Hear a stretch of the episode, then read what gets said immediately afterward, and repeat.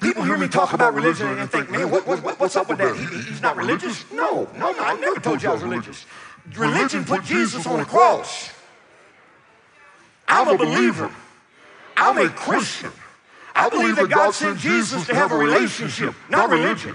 Religion is a movement that turned into a memorial that became a monument that people go back to on Sunday and visit the monument and think about the memories of a movement. The kingdom of God is not a monument because it's not a memory, because it's greater than a movement.